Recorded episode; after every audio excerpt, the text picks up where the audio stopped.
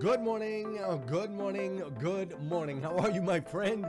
How are you, my friend? Welcome. This is the Breakfast with Champions podcast, one of the most unique, amazing, and powerful podcasts you'll ever come across in your entire life. Listen, we bring you motivation, education, and inspiration, and ultimately give you an opportunity to get a seat at the table, to hang out with some of those that are doing the things you know you can do, that have reached some of those levels you know you can reach. What makes this podcast so unique and incredible is we have over a hundred different thought leaders that are constantly delivering amazing, over the top, powerful, and impactful content in bite sized nuggets that you can absorb, take action on, and implement in your life. So, with that said, make sure you filter through. There's going to be some of these thought leaders, these experts in their industries that you're ultimately going to connect with. You're going to totally, totally resonate. It's going to totally be your vibe.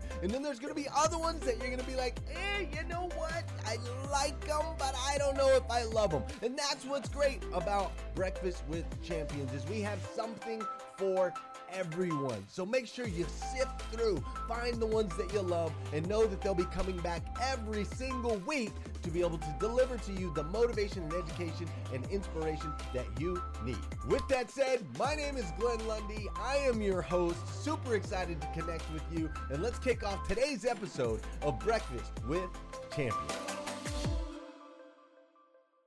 Now, with that said, I'm going to be handing the mic over to Mr. Andrew Brandt. Andrew has been a part of our group for, I believe, a few weeks now.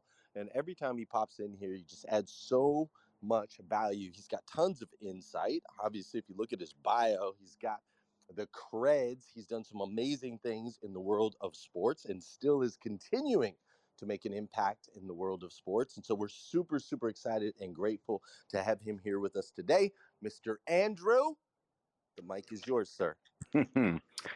Thanks so much, Glenn. As Glenn said, I'm new to the app and I'm new to Breakfast with Champions, but you guys have been so welcoming when I popped on the past few weeks. Uh, introduced to it by someone I got to know this summer, and it's really an interesting app. It's a way to sort of share things, and I hope I can do that as well.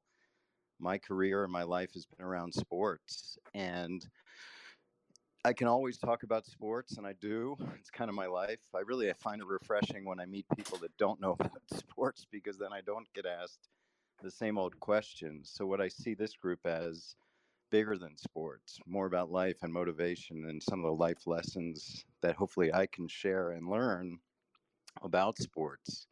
Because my path has been a lot of different ways. It's really been a path of reinvention throughout my career. I was a failed professional athlete. I tried to play pro tennis, not anything like you see on TV. It was pick up your own balls, call your own lines, try to get points, try to be someone that actually makes it to the bigger tournaments. I never did that. So I went on, and my opponents convinced me I better do something else with my life. So I went to law school. I was college across country to Stanford. I went back home to Washington, D.C., went to law school at Georgetown. But I didn't want to be a traditional lawyer. I really wanted to try to keep my hand in sports if I could. And I found a way. I saw a firm in Washington called ProServe. They're no longer, but they're representing a lot of tennis players. So I walked in, I said, Hey, I'm just a kid, but I played tennis. You know me from growing up playing these tournaments, and I played at Stanford, and maybe I can introduce you to some players there. And they took a chance on this kid, just like anyone walking in trying to get an internship. Did that through law school. After law school, I stayed there and I saw this guy named David Falk down the hall who was representing basketball and football players, and he just signed a guy named Michael Jordan. I'm like, okay, I like this firm, but can I go work for that guy? because tennis is tough. You know, you're recruiting 13 year olds, so basically you're recruiting parents and as a parent of a, of a high school athlete myself, I know they're no peach recruiting parents of top level players. So I went over to basketball and football, and I worked with David, and I got to work with Michael Jordan. Now, of course, I wasn't Michael Jordan's agent; I worked for him, but got to sit in the Air Jordan meetings with Nike and all these great things. Represented a bunch of basketball players, but saw football players who weren't being taken care of because David was so invested in the NBA and Michael. I started representing football players. Now I'm 145 pounds. I'm not a football player, but I love the sport. And it was an opportunity. I saw a path. So I was representing football players. And then after six years of that, I'm doing a contract with the Minnesota Vikings. The guy who runs the team was also running a new league, the NFL Europe. They were starting. He looked at me up and down. He said, do you speak Barcelonan? I'm like, is that Spanish? He said, yeah. It turned out it wasn't. I said, yeah, I speak Spanish. He said, how'd you like to be the first general manager of the Barcelona Dragons? I said, what's that? He said, we're starting a new league. It's going to be great all over the world. I'm young, I'm single, I'm uh, run a team. Sure, I'll do it. so I said, all right. Now I had no coaches, no players, no staff, moving to a country that thought football was soccer. So it was quite a challenge. I interviewed players, I interviewed coaches, I hired them on the spot.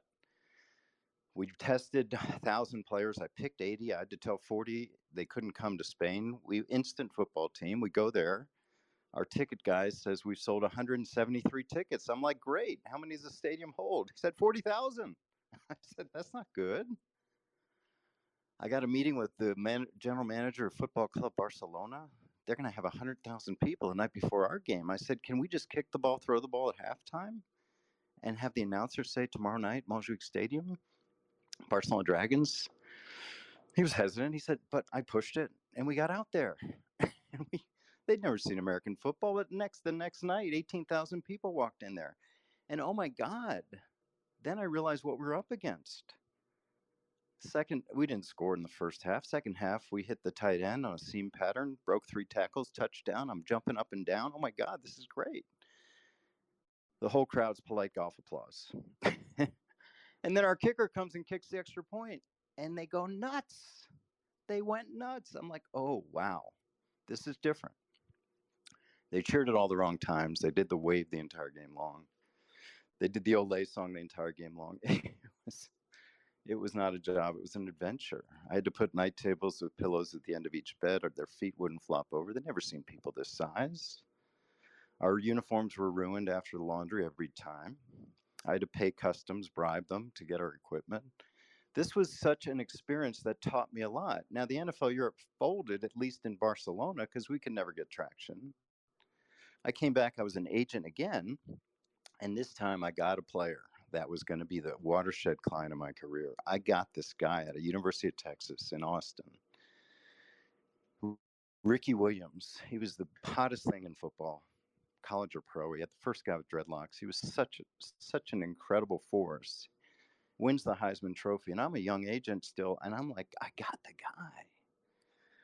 Well, after a couple months, I didn't have the guy. I saw people hanging around him. He said, "I said, Rick, what's up?" He said, "These guys are with Master P." I'm like, "Who's Master P?" He said, "He's a rapper, but he's getting into sports. I'm going to be his guy." I said, "What about me?" He said, "Well, I want you to work for Master P." I'm like, "Okay." so I'm telling my family, "Okay, I'm going to work for this guy, Master P, because I got to stay with Ricky." Same time, this Green Bay Packers are calling me. Now, I've never been to Green Bay, and the I had some clients over the years. I had one at the time, third string quarterback named Matt Hasselbeck. I said, "What do you need?" I can't talk about Hasselbeck. I said, We're not talking about Hasselbeck. Our coach just went to the Seattle Seahawks, Mike Holmgren. He took the guy that ran our operations with him. I said, Okay. They said, Well, how'd you like to switch sides? I said, Come to Green Bay? They said, Yeah. So I fly up there, uh, and I'm like, please don't take offense at this question, but do I have to actually move here to do this job? And they said, yeah. No offense, but you got to be here. So I sort of took stock again, reinvention, and I said, okay, I'm going to do it. I'm going to move to central Wisconsin.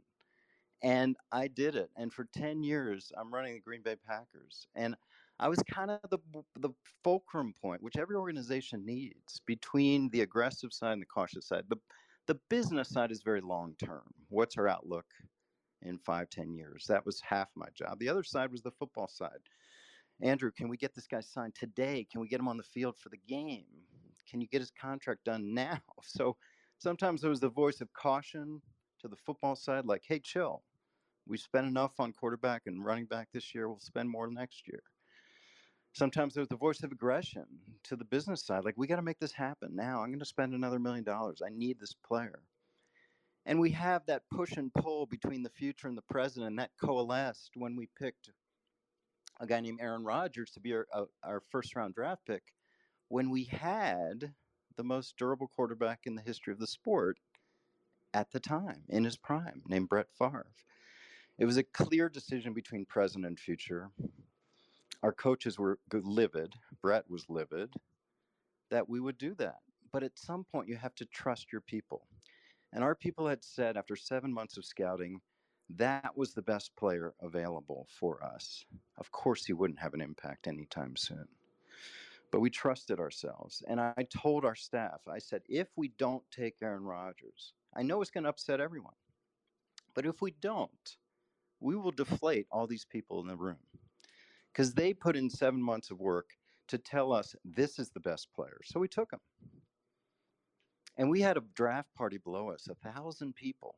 And when we made that pick, the boos, oh my God, it shook our souls. But we trusted it. We had to trust it. Everyone hated it. Brett would call me every week. You know what it's like to come into work every day and sit with your replacement? That sucks. I'm like, yeah, I get it. And Aaron would, his people would be, is he ever going to play?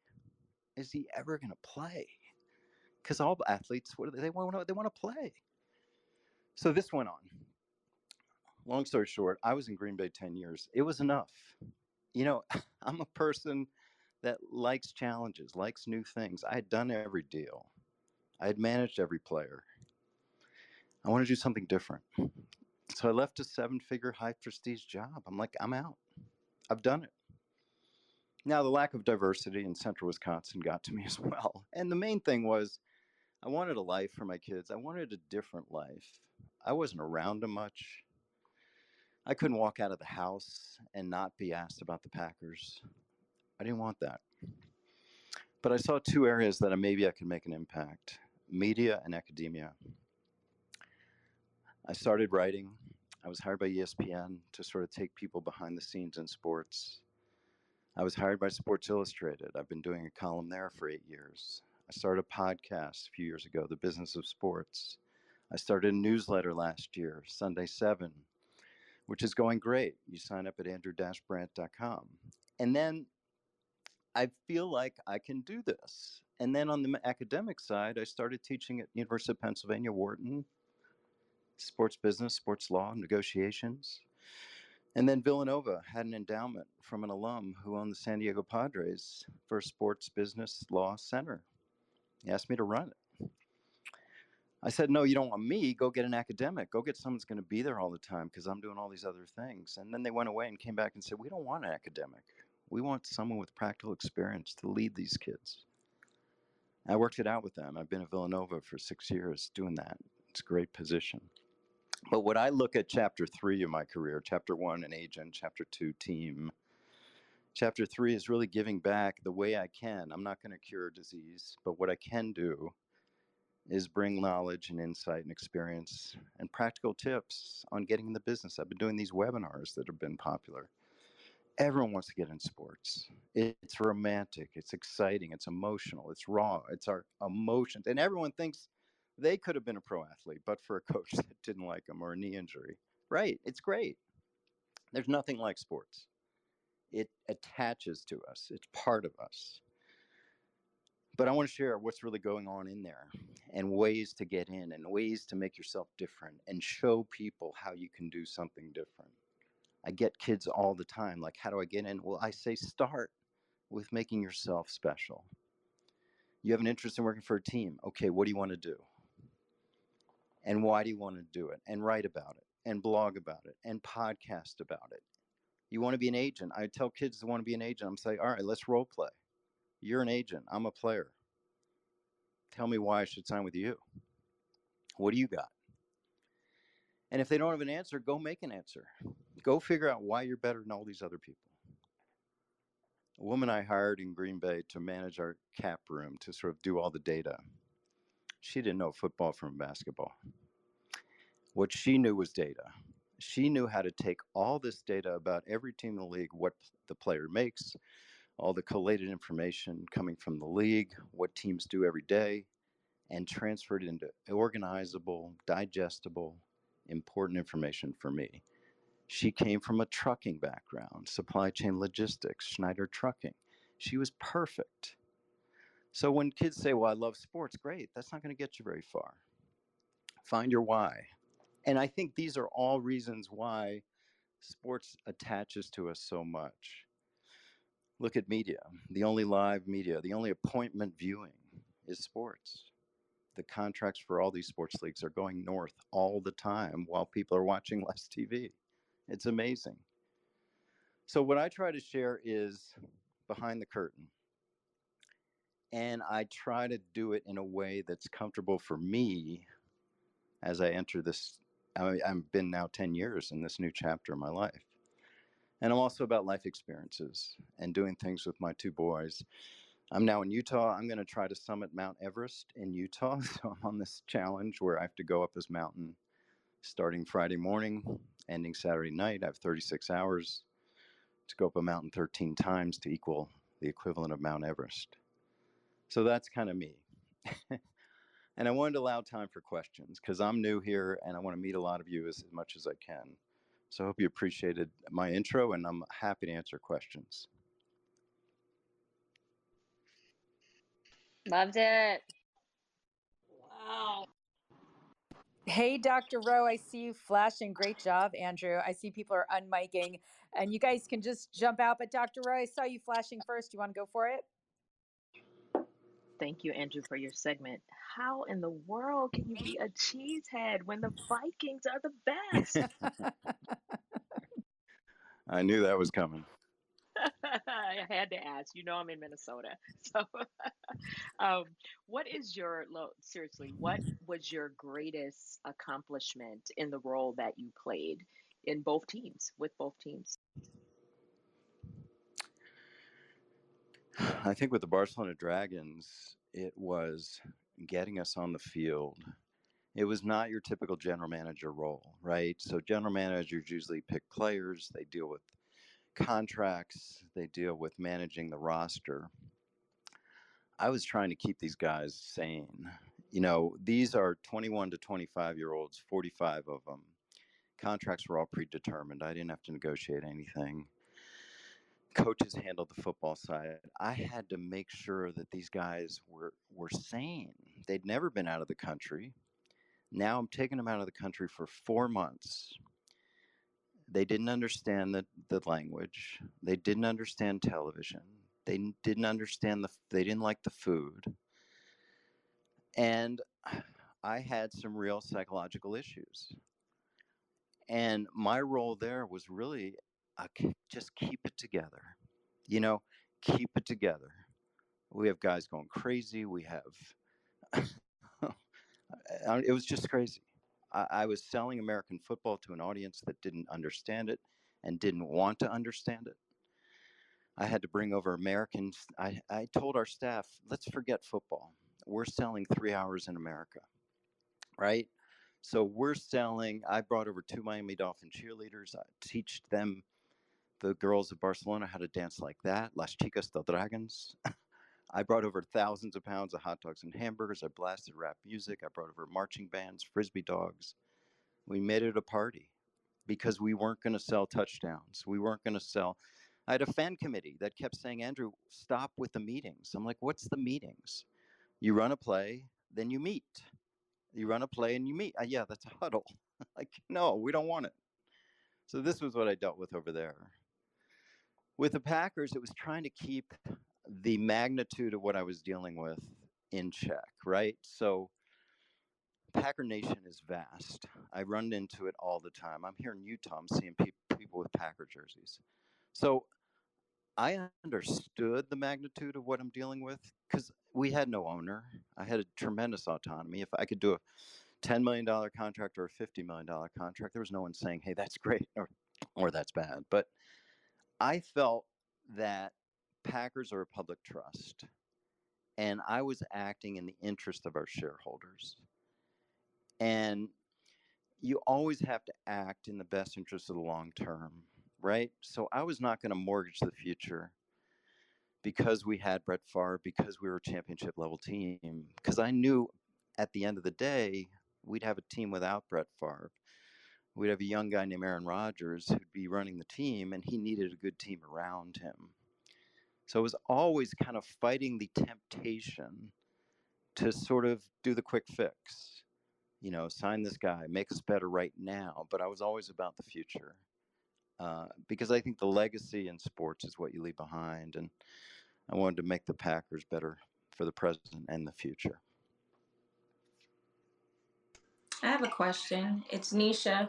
Hi, Andrew. It's your best friend, Hi. Nisha. Um, don't ever forget that we're besties, okay? And you know, Dr. Rowe, it's unfortunate that you would choose violence this morning, um, and talk about and talk about the Vikings.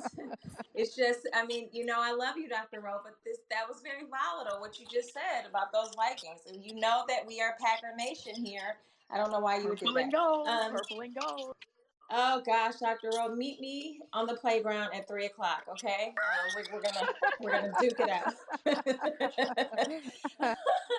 um, Andrew, my question is, you know, um, obviously, you know, I worked with Terrell Owens and wrote his Hall of Fame speech, and while working with him, one of the things that I uh, learned is that there's such a stigma around athletes, particularly football players, right? And so you just talked about some of the things that they go through, especially early on. But can you share some of the things that you learned from from them, and some of the things that that go against the stigma of um, athletes, particularly uh, football players? We know that they've been in, in the news a lot lately with all the things with you know Kaepernick and and just there's a divisiveness. Um, uh, I think in the league um, that has had to be kind of fought um, or, or, or just kind of navigated through, if you will. So, what did you learn from them? Because I find them to be fascinating. Terrell obviously has a, a a lot of misconceptions about him, and he's one of my favorite people in the world. So, uh, can you speak to that? This is Nisha Dunn speaking. Thanks, Nisha, and welcome to Packer Nation as always. Um, I just think that I've had the privilege of being around these athletes. I think people don't really understand. They they do, but they really don't. How many levels you have to get through to be a professional athlete? Like it is harder to be a professional NHL, NFL, Major League Baseball, NBA player than it is to be a brain surgeon in terms of numbers. You know, there are, I don't know, 200,000 people playing high school football. There's 50,000 people playing college football. Maybe a mm-hmm. hundred of those, maybe a hundred make it to the NFL for any length of time. So the, the the steps that people have to go through. So what I always try to do with athletes is sit down and kind of learn their story. And so many have overcome so much, the backgrounds that they come from. Oh my God. When I was recruiting athletes, and that's the biggest part of being an agent is recruiting. I went into neighborhoods, I'm like, oh my God, like how is he how has he become so successful coming out of this? Like walking over people to get to their house, stepping in urine puddles to get to their house. I mean, this was amazing to me to see what people have overcome. So, the one thing I learn about athletes is they all have backgrounds that are so different. And what I tried to do was really make our locker room as copacetic as I could because these locker rooms in any sport, and people know this in sports, they're not kumbaya. You know, they're people of different races, different cultures, different ethnicities. They believe different things. The Kaepernick thing brought on some division within these locker rooms. COVID is bringing on division within these locker rooms. And it was something where I felt the need to say, okay, we can't do this. You know, I brought up players for interventions, I brought up players and coaches for interventions. I'm like, we're here, you know, you're not going anywhere. So make this work. Because some people don't realize that you know, they're strong personalities. For people to get where they've gotten in sports, There are strong personalities. And when I had to cut players, tell them that their dream is deferred, that's when you learn about people. That's when you learn about people. Because sometimes I had to have security, right? I was telling a guy that worked his whole life to get to the NFL, it's not happening. And I needed security a couple times. They wouldn't come across the desk. But other times I would feel worse than the guy I was telling. I remember a couple situations, players no one ever heard of that would look at me and say, Hey, hey, hey, hey, Andrew, it's okay. I get it. And I'd be crying. and because I just think you, you get an impression with someone, you spend time with them. And then in my role with the Packers and Barcelona, I had to tell them it's over. It's over. We had to tell Brett Favre it's over. You know, I'll never forget June 20th, 2008. Aaron Rodgers, we had handed the keys to Aaron. It's over. We told Brett those three words after being the face of the franchise for 18 years. Those three words were, We've moved on. And the look in his eyes, that's hard. And I think the, the, the message to this group is always like, things are going to end. And it's hard. But you got to move on. Onward's the only way.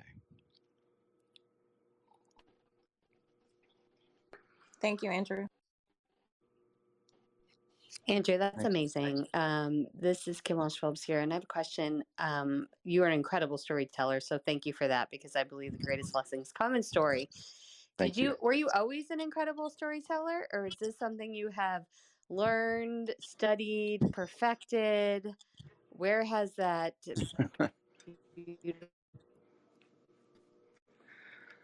I don't know. I mean, reading kids, reading my my kids' stories, maybe.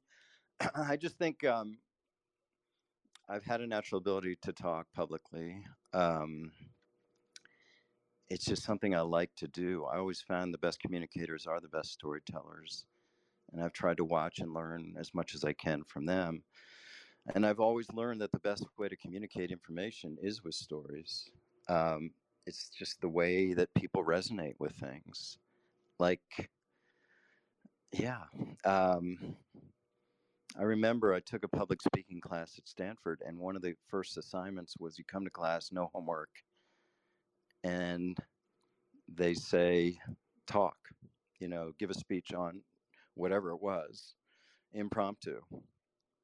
And I don't even remember what it was, but I I did it, and the class was blown away. Like, okay, I said, okay, I have a talent, I can do this. So I don't know exactly where it came from, but I enjoy it.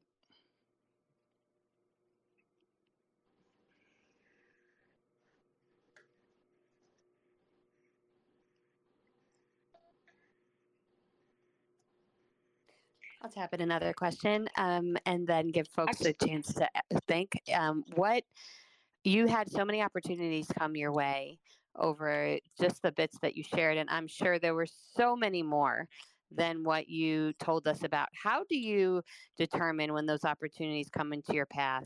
What's the process you go to and the yes or no decisions of whether or not this is the one to say yes to? Yeah, different points in life. Obviously, when I decided to pick up and leave representing players and move across the uh, ocean to Barcelona, Spain, I had to look around, and I, I my my really my what was only thing pulling me was the players because I had no family, no wife and kids. I'm like, yeah, I'm going to leave behind some athletes that I, but I made sure they had new representation. I'm young, I'm single. I'm like, run a football team, an NFL team, albeit minor league team in a new country. I'm like, I'm good. I'm out. Um, you know, when you get an opportunity to move to Green Bay, Wisconsin, it's geographically not where I wanted to go. But the agent business was telling me it's not this. I mean, Ricky was going to leave me at some point because everyone's going to pull guys like that. Players like that always change agents because everyone's promising something different. I always thought about moving to management, but it was an opportunity I couldn't turn down. Uh, I thought I would do it at a later age, but I did. In the year, two years after I left the Packers, I got three different teams calling, and I'm I really had some temptation because of obviously going to another NFL team, making a lot of money, being secure, high prestige. But I'm like, no, no, I've been there, done that. I still to this day been there, done that. There's nothing left there. Um, so I think the the thing is, and, and even at this point in my career, what's what's good? What do I enjoy? You know, it's like if the one to ten scale, if you th- if you're offered something or you think about something and it's like a five or six or even seven, I've learned that yeah, not really. But if it's a hell yes, yeah, do it, do it. And the money part, yeah, I mean, I've found that doing things for money never turns out to be the right thing. Uh, like what what lights you? So that's how I look at things now. And of course, you know, I, I manage my time. I have a lot of gigs, but I always have time for my sons and my fitness and things that are important to me. Amazing. Let's Yeah. all, uh, we actually have um David's I really want to be respectful of time. First, can we Okay. all on mic and thank Andrew for an amazing first segment. That was incredible. Thank you so very much, Dave. Wonderful. Thank you, Dave. Amazing. Thank you, David. And we have the good fortune that we will get to hear from Andrew each week Thanks. at this time. We're so excited to welcome him to Wealth Wednesday. Andrew, I do want to ask you, I think you recorded a, a masterclass or a webinar last night. If you want to share with people how they can see that. Yes, Sarah, I did the webinar. I did it twice because the first time I didn't press record. but um, I will, uh, that's on my socials. I don't know if it goes through in this bio here, but on my Twitter, Instagram, ways to get that, uh, as well as, of course, my Sunday 7 newsletter, which you can sign up at andrew-brandt.com. And I'll soon be offering some even bigger, con- you know, more premium content with private stuff there as well. But yeah, uh, you can follow me on all those channels, and uh, I'll get the webinar out to people too if they want to sign up for that. And I'll be doing more of those as well. Amazing. Thank you. We're so grateful you're here. And I'm so happy Thank to you. reset the room and pass to Mr. David Cizak. Um, I mean, Hannah always says that he's the, the best person on the app or her favorite person on the app. So I'm going to do my best to do this intro justice, David. You are in Breakfast with Champions. It is Wealth and Health Wednesday. We now have 15 hours of programming from 5 a.m. Eastern to 8 p.m. Eastern every weekday. 6 to noon on Saturday, Club 111 on Sunday. We have so many exciting things that are going on. We're about to launch the 67 day challenge leading up to the Grow Your Business for God's Sake conference in Kentucky. If you want to come learn with us in person, uh, that's November 5th, 6th, and 7th. And you can learn more at growforgod.com. But as I said, I have the joy of introducing David Spizak, one of my favorite speakers on and off this platform. He always drops so much knowledge around marketing, business, anything you could want to know. So Thank you for joining us on Breakfast with Champions. If you want to catch the live version, you can follow us on Clubhouse and listen from 5 a.m. to 11 a.m. Eastern Time, Monday through Friday, Saturday 6 to noon, and Sundays with our 111 Sunday service. Make sure you're keeping up with Breakfast with Champions and getting yourself a seat at the table.